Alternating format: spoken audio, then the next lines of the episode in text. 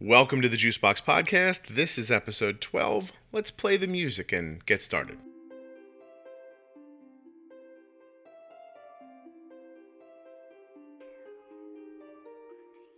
I think this is going to be another episode where I should remind you that I am not a healthcare professional and do not pretend to be one. I am simply the father of a child who has type 1 diabetes who hopes that through his experiences, yours get a little easier. Nothing you read on ardensday.com or here on the Juicebox podcast constitutes advice, medical or otherwise.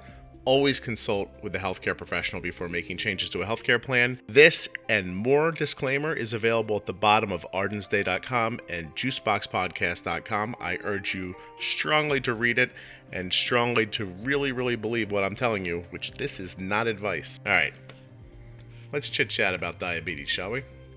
Today I'm going to cover three topics. Um, Endo Day. The other day was Arden's endocrinologist appointment, her quarterly appointment. I'm going to talk about how we spent the entire weekend at a softball tournament where Arden played six softball games in the course of two days, and uh, some of the things that went right and some of the things that went wrong there. And the last thing I want to cover today is Facebook.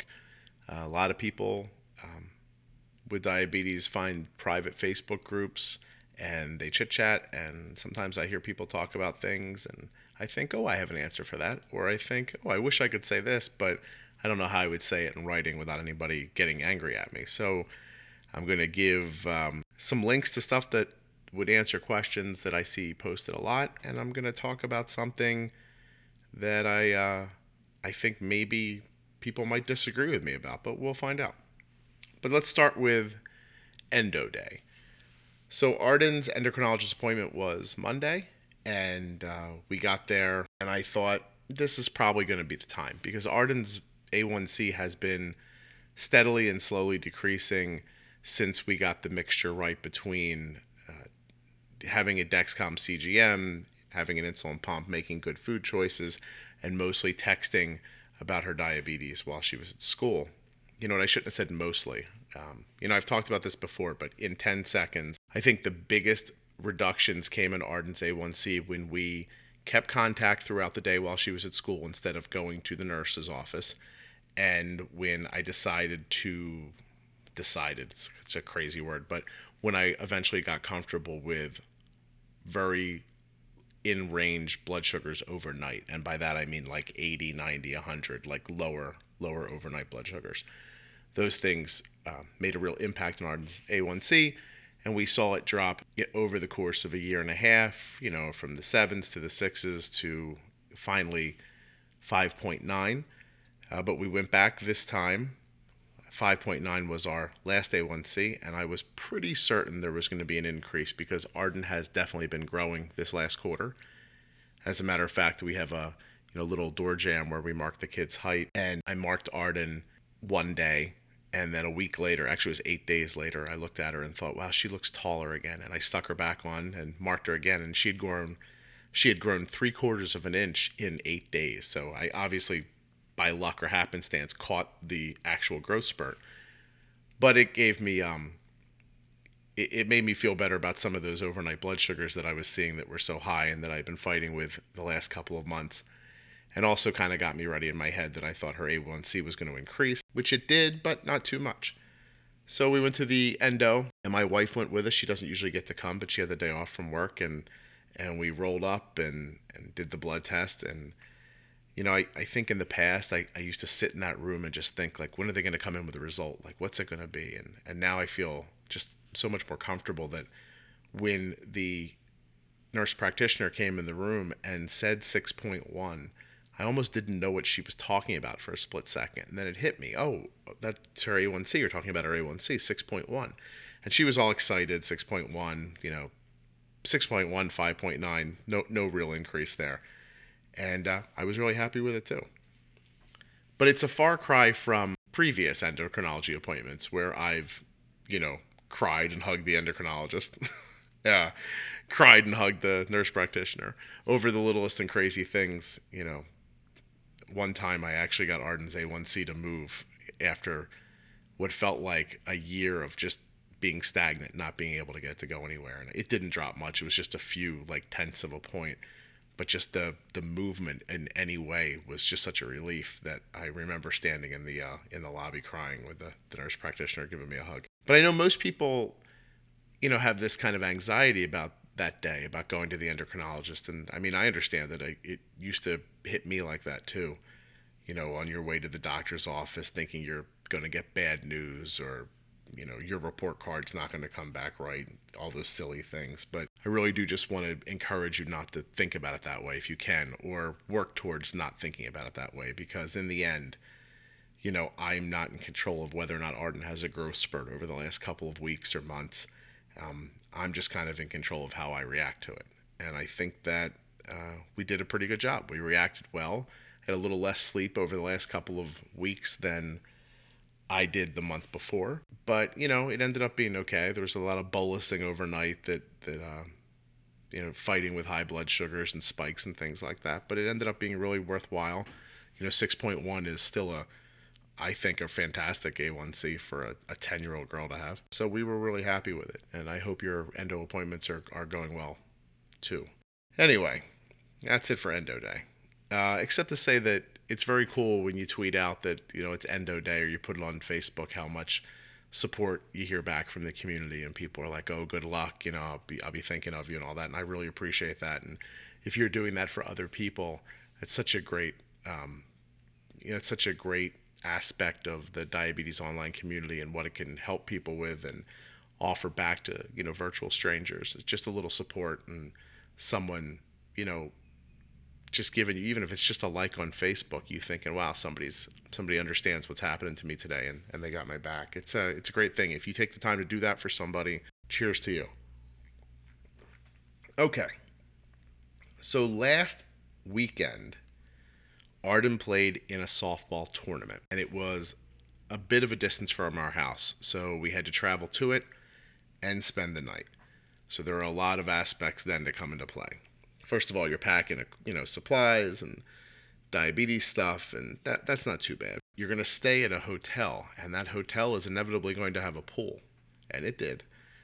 So now there's a pool, and they want to go swimming, and now there's swimming and softball and erratic sleep patterns, and you know, off times of eating meals and sneaking food in between games and things like that. Really has the opportunity to throw a monkey wrench into the whole diabetes thing, but I'm pretty happy to say that I thought most of it went really well. Arden's blood sugars were manageable. They were um, not roller coastery, but they took a lot more effort and a lot more oversight. And that oversight was made much simpler by the Dexcom share. I have to absolutely admit that, again, I did not find myself bothering Arden while she was on the field. was able to look at my cell phone and make adjustments. Now, I think there's a I think that you should think of things not as going right and going wrong in these situations, right? Like it's not like if her blood sugar gets low during the game, something went wrong. Um, I think it's more about how you. It's your expectation, right? Like it, I think it's kind of hopeful, and you should be shooting for it, obviously, for there to be no ups and downs but it's unreasonable to think that you're going to go an entire day, three softball games in a nine hour period without there being some sort of a low that needs to be taken care of or a high that needs to be taken care of. And I think that considering those moments as mistakes or problems or something going wrong, I think that's the mistake. I think you just need to see it as something that you always knew was going to happen and that you were ready to take care of. So instead of planning to panic, or planning to be dramatic. You should just plan for what to do when something does go a bit askew. Instead of instead of raising your hands and being like, I can't believe this happened. Just believe it happened, expect that it's going to happen, and then go take care of it.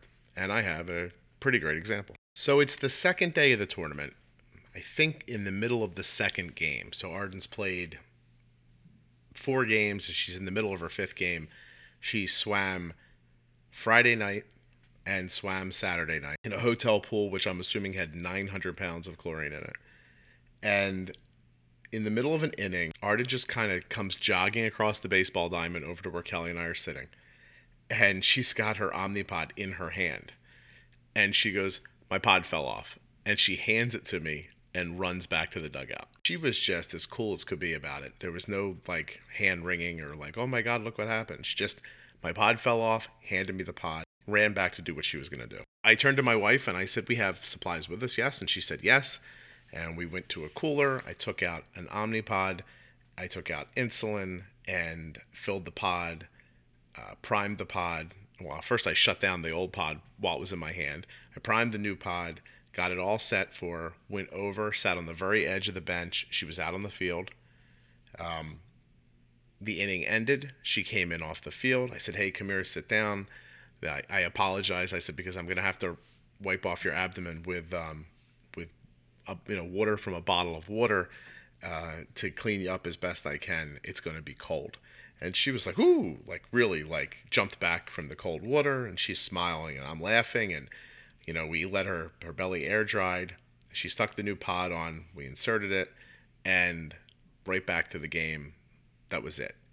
You know, if I'm telling you that this entire process took less than five minutes, and there was no, like I said, there was no craziness, there was no drama. I mean, it would have been easy for me you know and i've seen people online do things like this. Like i can't believe what happened. I was you know i was walking by and my infusion set got caught on something that tore out. They should design them better. Or you know can you believe after six days of you know this my dexcom transmitter just fell off? I'm like no i can't believe it. You're in the ocean for six days and the adhesive came off huh? What a crazy thing. I mean i think it's just another example of expecting for these things to happen and not thinking of them as as something going wrong. It's just something going the way you should expect it to go. Arden had been playing softball, running around, sweating and swimming for two days. And I just don't think it's odd that her Omnipod just kind of fell off, you know, a few hours shy of when it was going to expire anyway. So that was it. And I'll tell you, I was really super proud of Arden because there was no panic on her face. She wasn't worried at all. And, um, you know, anyway, that was that was really worth mentioning. A couple of other things that happened during softball that uh, new things I learned, which is Arden can eat a banana in her sleep, and we found that out because she had a couple of lows. You know, each night after playing three games of softball, around eleven or twelve o'clock, her blood sugar got low, and it was one of those kind of like stubborn lows where you would drink a juice box and it just wouldn't move and you knew that you were going to need some food and something more a little substantial in your stomach to help keep the blood sugar up for a while. And um, you know fresh off the heels of me realizing that arden was able to eat cereal in her sleep a couple weeks ago it's something i wrote about on the blog um, i was like i bet you she could do a banana. Banana is easier than cereal so instead of like you know the way i get her to drink juice overnight is just i kind of have the straw ready and i put it a little near her mouth and i'm like arden you know your blood sugar's low. I need you to drink some juice. And her lips just sort of open and you know she reaches for the straw and drinks it. So this time i said hey arden your blood sugar's a little low. I need you to eat a banana. And i thought maybe she'd like sit straight up and be like what the, what the heck are you talking about? But just opened her mouth and i just kind of moved the banana towards her mouth and she ate a half of a banana like it was nothing. And i waited to make sure that you know she chewed it all up and she was cleared out and you know not, there was nothing left in her mouth and i went back to bed so um so yeah we learned that arden can eat a banana in her sleep I mean, other than that, the girls won the tournament. We were there until, gosh, 9 or 10 o'clock on Sunday night. It was a really, really late night, and Arden was plenty exhausted. She grabbed some food for the ride home and passed out in the car. It really wasn't it wasn't too bad, you know, and, and like I said before, Dexcom, huge part of why it wasn't too bad. You know, there was there was a moment and there's a picture of it on Arden's Day if you want to go see it. It's uh in a blog post called uh, "Be Badass." But there's a moment early on in maybe the first game of the first day, and I've got Arden's blood sugar, you know, where I wanted to start the game. She's like 110. I'm like, okay, let's see what we can do keeping this around here.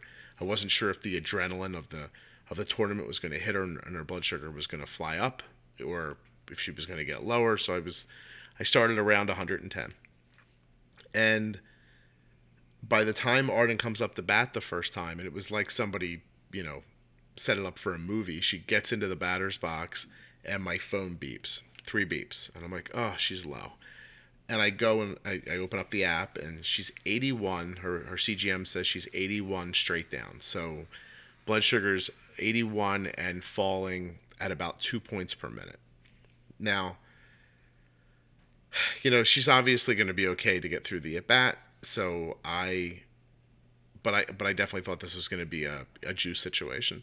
So I opened up a juice box and put the straw in, and I wandered up the side of the field, and I leaned on the fence by the first base coach, by Chris, her her manager, and I said, Chris, um, and just to see, just to show you, I didn't say if, so no baseball superstition here, but I said when she gets to first base, I need you to take a timeout. She's got to drink this juice. And he looked at me and was like, Yeah, all right.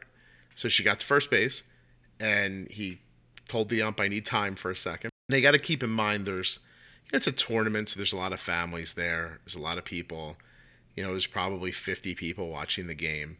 Um, you know, you know what? I'm that's a low number. It's probably more, but there's a bunch of people on our side, and you know, I'm sure most of them understand Arden has diabetes, but not everybody. And even if they do, you know, and then there's the, all the people on the other side who have no idea who we are. So I walk out from behind the fence. Arden kind of turns like, "Why is somebody taking a timeout?" And I said to uh, I said to her, "Hey, your blood sugar's falling. I just need you to drink this juice real quickly." Again, you got to see the picture because she just looks like she's just such a badass. Like there's all these people looking, and she just couldn't possibly care less. She takes the juice box from me. She puts the straw through her cage on her helmet, and she starts drinking it. And when she realizes she can't get it in fast enough, she just does this really and it's such a simple small thing but it's why i ended up saying badass when i wrote about it she grabs the juice box and starts squeezing it to get the juice to come out faster than she can you know draw it out with her with her mouth and just pumps it into her mouth like this and then takes this one last little sip to clear it out and she hands it back to me turns around and she's ready to play again it's like that was really cool it was cool because she didn't care if anybody saw her. She didn't care what people might have thought. She wasn't thinking about any of that. She was thinking about playing softball. And, you know, I, I think, again, that goes back to that idea of like, I mean, could I consider Arden's blood sugar falling in the middle of an at bat a problem or something going wrong? I guess I could. But, you know, I'm prepared for it. And she's prepared that it might happen. Everybody understands what what you know what the situation is and what could and couldn't happen. And so don't panic, don't be dramatic. Drink the juice and keep going. Anyway, I thought that was really great, and I really did want to want to share that. Okay, so it's the last thing I want to talk about today. Um, you know, but before I do, let me just remind you of this. If you are enjoying the Juicebox podcast, and I sincerely hope that you are, please go to iTunes and leave a review or a rating or a rating and a review. That would be great. And subscribe. Subscribing to the podcast and reviewing the podcast really, really helps the show. I'm also really excited to tell you that the podcast is getting outside of my sphere of influence. So, you know, I mean, there's a number of people that read my blog, and and those people I'm hoping are learning about the podcast. But you know, there's also I'm also starting to hear from listeners who have no idea that I write a blog. And that's exciting too. So that means that the, the podcast is spreading and it's finding people on its own. Uh, that is partially due to the reviews and the ratings, but it's partially due to maybe people sharing or just it being available when, when, when folks are, are searching in iTunes. One way or the other, it's super exciting. I, I've been getting emails from people who are telling me, I did not realize you had a blog, but I'm really enjoying this from parents of kids who have type 1 diabetes and a number of people who are adults with type 1. And I got a really touching letter uh, from a woman recently who's just trying to find the diabetes community online and she found the podcast and is really enjoying it. So I really appreciate that. I love hearing from you guys. I love getting those emails and the reviews. Um, thank you so much. Kind of a short show today, but I do want to talk about one more kind of big idea and a couple small ideas underneath of it. Facebook. There are a lot of private Facebook groups, and you should definitely check them out if you want to. If you're a person who uses a Dexcom CGM, there's a Dexcom Facebook group that you have to, you know, ask to get, you know, entry into, and it's a private group, so you can go in there and talk about diabetes and no one's going to see except for you know other people who are in that group so your friends that see your wall normally won't see your conversations about that. There's an Omnipod group. There's a Parents of Children with Type 1 group. There's CGM in the Cloud. There's a ton of Facebook groups with a lot of fantastic people inside of them helping each other out. And I do my best to go through them when I can and blend my support and and you know share in theirs as I think it can help people with their questions. But not all the time. You know, I, I can't obviously I can't police Facebook constantly and be like, oh, I know that one, I know this one, or I wrote about that. And so sometimes I, you know, sometimes I do. But there are some things that pop up way more than others. And, and here's one thing that I see talked about, must be daily. And that's the idea of a rash under adhesive. So if it's your CGM adhesive or your you know, infusion set adhesive or under your Omnipod, I've seen this question so many times now that I've, I've i kind of do the internet wrong thing and I just leave a link behind to a pod, you know, to a I almost said podcast, to a to a blog post that I wrote. So if you're experiencing rashes underneath of adhesive, you're going to get a ton of great, you know, there's a ton of great advice online. There's barrier wipes that you can use before you put the adhesive on. You know, there's different tapes and I mean, all kinds of stuff, but I can't speak to any of them because I don't use them. But that's not to say that we didn't have that fight with the rash. So Arden, after years of being on the Omnipod, just one day started getting these rashes underneath, um, to the point where I thought, oh my gosh, we're gonna have to stop using this, and that was devastating to me. And I and I, I wrote about it in a in a pod in a pod. I said it again. I wrote about it in a blog post uh, that you can find by going to ardensday.com and searching Omnipod Rash, or I'll leave a link in the show notes at juiceboxpodcast.com. But I was sitting around thinking this one day, like, why is this happening? Like, trying to brainstorm why these rashes were coming. And as I was standing there in deep in thought, I found myself rubbing my fingers together, the tips of my fingers, and I was rubbing them together pretty unconsciously because they were so dry. And I stopped my stopped thinking about the Omnipod for a second, and I was like, why are my fingers so dry?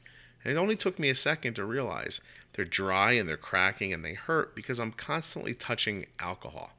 I'm constantly cleaning infusion sites and you know and and I'm always have always have my fingers on alcohol swabs. And then it just kind of hit me like a ton of bricks like I wonder if that's affecting Arden because I wiped down where her where her Omnipod goes on, I wipe that down with with alcohol first. That's what they told me to do.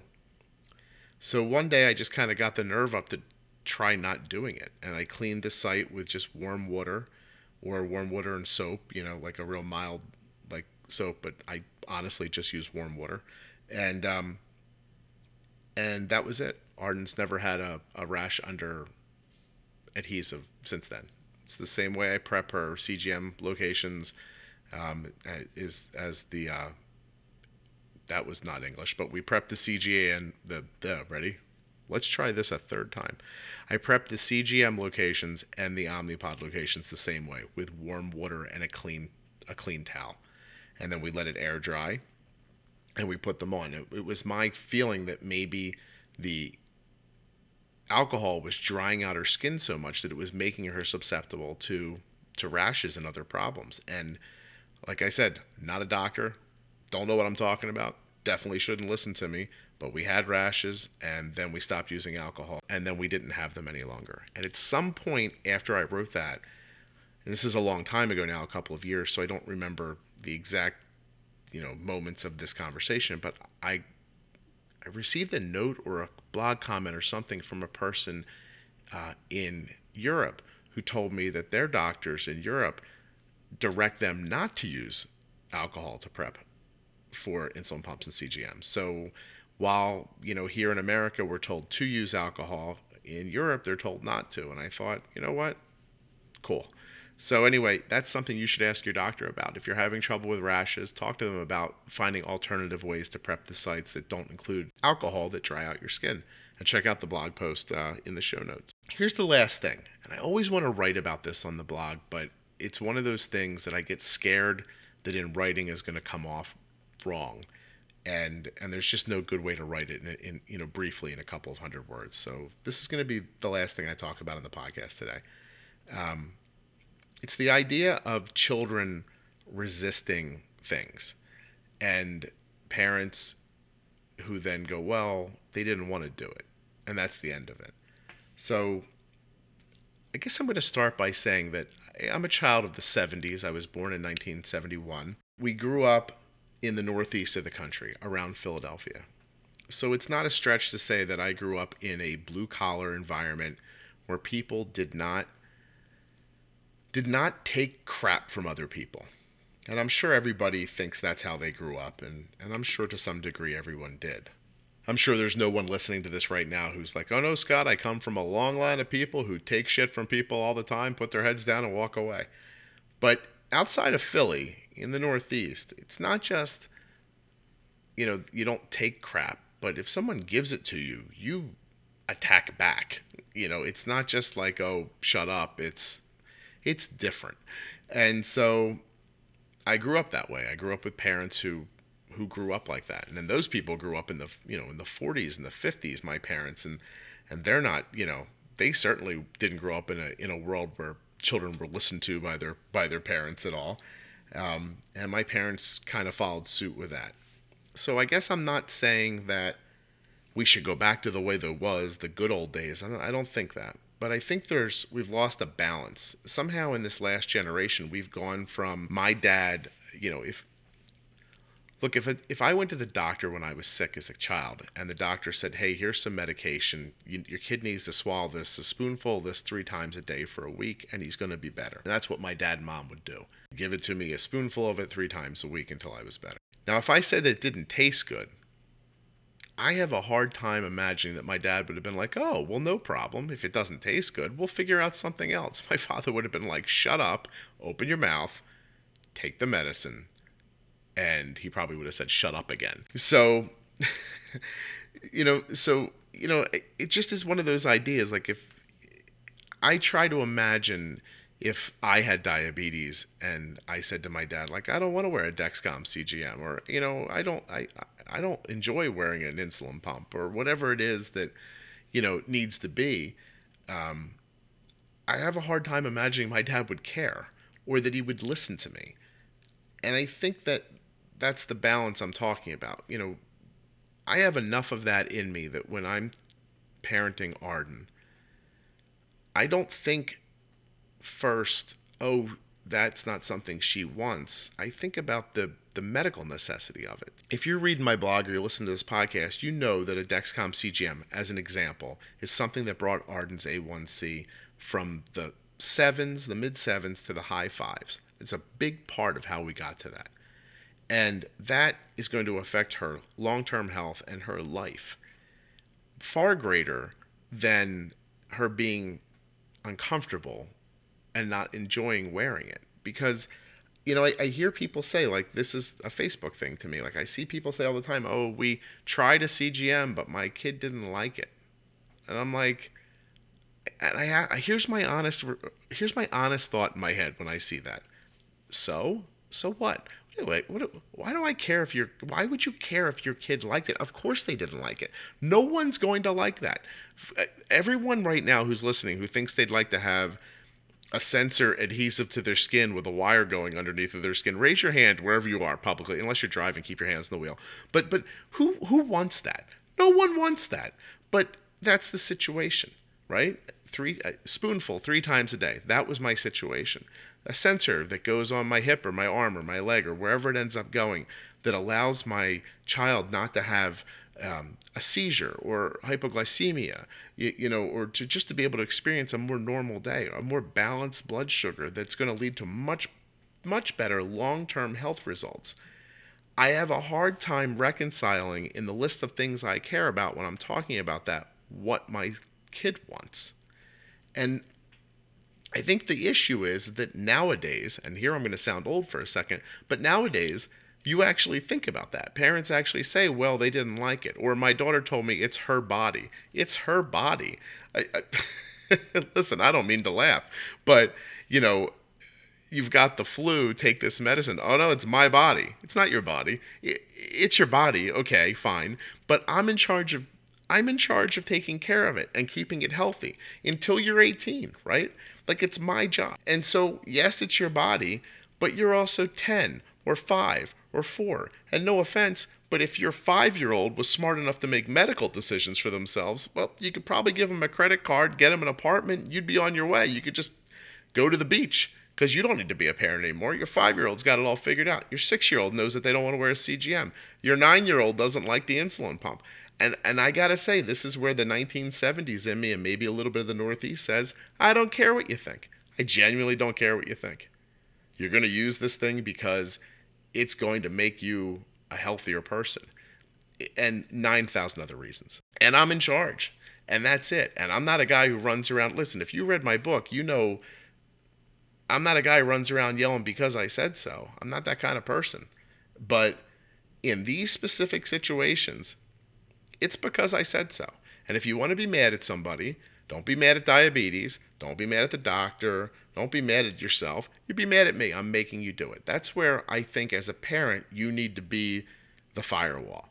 You need to say, look, focus whatever unpleasantness you have about this situation you focus it on me and this is where you need to be an adult in my opinion and, and, and, this is what parenting is you know you you look at your kid and you say if you're mad about this you be mad at me i'm the one i'm the one saying yes and there's damn good reasons why i'm saying yes and here they are i don't mind explaining them to you but i don't anticipate that i'm going to be able to talk you into it because the the fact of the matter is is that eventually through time this will become a normal part of everyone's life. They won't feel like that anymore, and they're not going to hate you forever. You're their parent, they love you. But you could give them a situation where, let me get a drink here. If you turn it back on diabetes, well, they could they could end up being mad at diabetes for the rest of their lives. So nothing good comes from my daughter feeling upset at diabetes. She's already upset at it enough. I don't need to give her other reasons.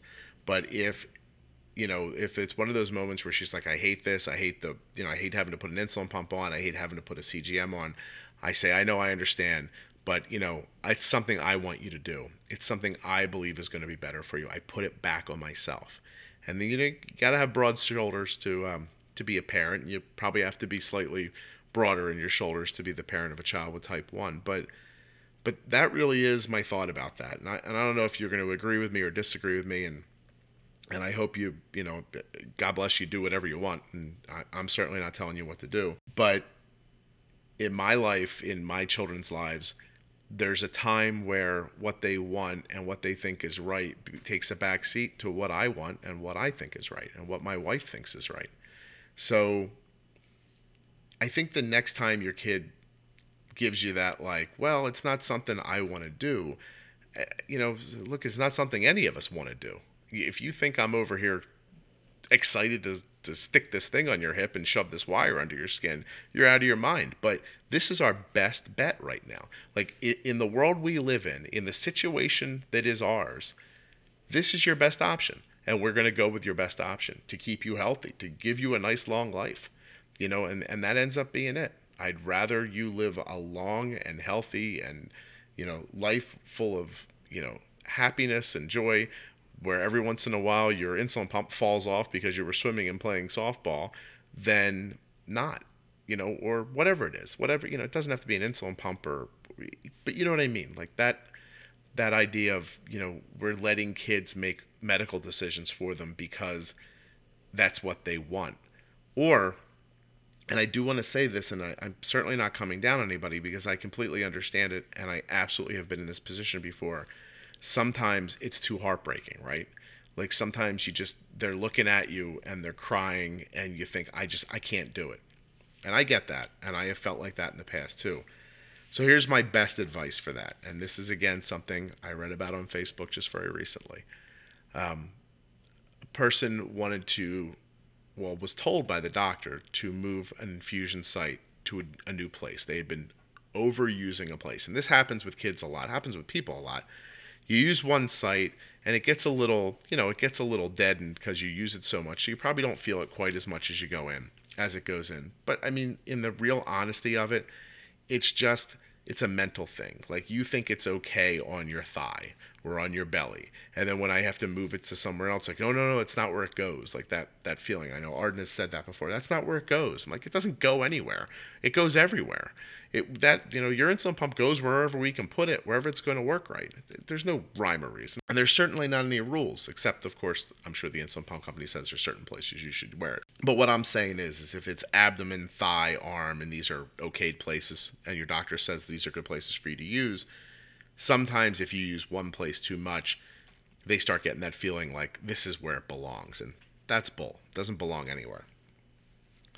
And so then what happens, and I think this is this is totally true of, of a lot of stuff involved with diabetes, whether it's an injection or putting in an infusion set or, or inserting a Dexcom CGM or whatever it ends up being, even just, you know, giving a shot. It's not nearly as bad when it happens as it is before it happens. There's a lot of anxiety and anticipation, right? And you know, uh, the stuff's all spread out on the counter. They know it's going to happen. They start getting uptight. They start getting upset. You see them get upset. You start getting upset. Now you're upset. They're upset. You're feeding each other. And by the time you reach up with this device to stick it on, everything's in a frenzy. It's the biggest dramatic panic that you've ever seen in your life and tears start flying. And then there's conversations about i hate diabetes. And it just all this stuff happens. It's completely normal happens in everybody's life. The way i got around it is to be fast. Quick quick quick. So do as much of the prep work as you can off to the side without your child around so they don't see the five minutes of prep work that goes into it so say it's an Omnipod and you've you know or an infusion set or something. You've got it all set up. It's ready to go. And you don't even say, you know, you don't don't even give them a heads up. Just when it happens, hey, come here a second. Boom. Hey, I got to change your insulin pump real quick. And there goes the timer on the anxiety. It starts right there. But better that it starts right there than starts five minutes sooner and has this time to build. So what I do is, hey, we're gonna do this now. Arden's not as bad. Actually, she's not bad at all anymore with the anxiety. But back when she was, she was. So you know, here it is. Boom. Shirt up, wipe off, dry, stick on, click, click, click. You know, the amount of times I push start on on a on a PDM for the Omnipod while Arden was going, no, no, no, wait, wait, wait, no, no, no, wait, wait, wait. And I'm just like, no, I'm pushing the button, click. And as soon as you push the button, you can feel the anxiety lever. And then there's just a split second more when she waits for the insertion. Click. There's that little, like, oh my God, I think the whole world's going to know the world did not end. Everything's fine and it's over. The tears go away, the anxiety's gone, the yelling's gone, all the craziness is gone.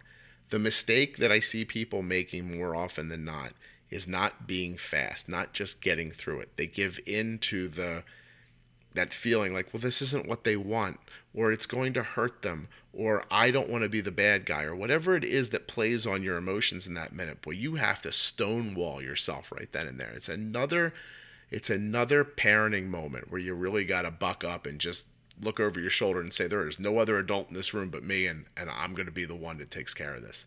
And and that's it. It's simple advice. You might not agree with it again. And by the way, it's not really advice because, as you heard in the beginning of the show, nothing on the Juicebox podcast is advice. What I should have said was, it's a simple story of how I handled a situation that may be happening to you. anyway, fast. Get it done fast. Keep it blind, get it done, and you'll see after weeks and months, it'll go away. You know, the anxiety lessens and lessens, but you can't talk your way out of it. You're not going to explain to the kids that it's not bad or it doesn't hurt. Just doesn't work that way. All right, but that was it. I chitter chattered for a while about diabetes. Hope you enjoyed it. Um, couple of guests coming up in the near future. If you bear with me for one second and I bring up the calendar, I will tell you that I am going to be talking to a mom from Canada about her child's type 1 diabetes who also has celiac, and Karen from, ooh, Karen from Diabetes Blog Week. That'll be the first week of May, just in time for Diabetes Blog Week. You don't want to miss that. There's uh, I give Diabetes Blog Week a lot of credit for my blog still existing, and I can't wait to talk to Karen and thank her in person and have her tell us about the topics that are coming up this year. The Definite Diabetes um, community uh, cornerstone, in my opinion. Diabetes Blog Week is excellent. So, looks like I got this one out about a day late, but like I said, I was going all weekend at the softball thing. Next week's going to be another one where we just talk, and then there'll be a couple of interviews. If you are interested in being a guest on the Juicebox Podcast, please drop me a line. Go to juiceboxpodcast.com or ardensday.com, scroll to the bottom to contact, and uh, throw me an email and let me know you'd be interested in being on. You just need Skype and Skype, you know, a headset and a microphone with on it, and, and we're talking. Um, I definitely know they're popular because a couple episodes back, Teddy's mom is so far the most popular episode of the Juicebox podcast, and that's really saying something because the interview with John Kostick was was hugely popular, and there was another one, texting diabetes, was until until Teddy's mom, it was the uh, it was the absolute most popular.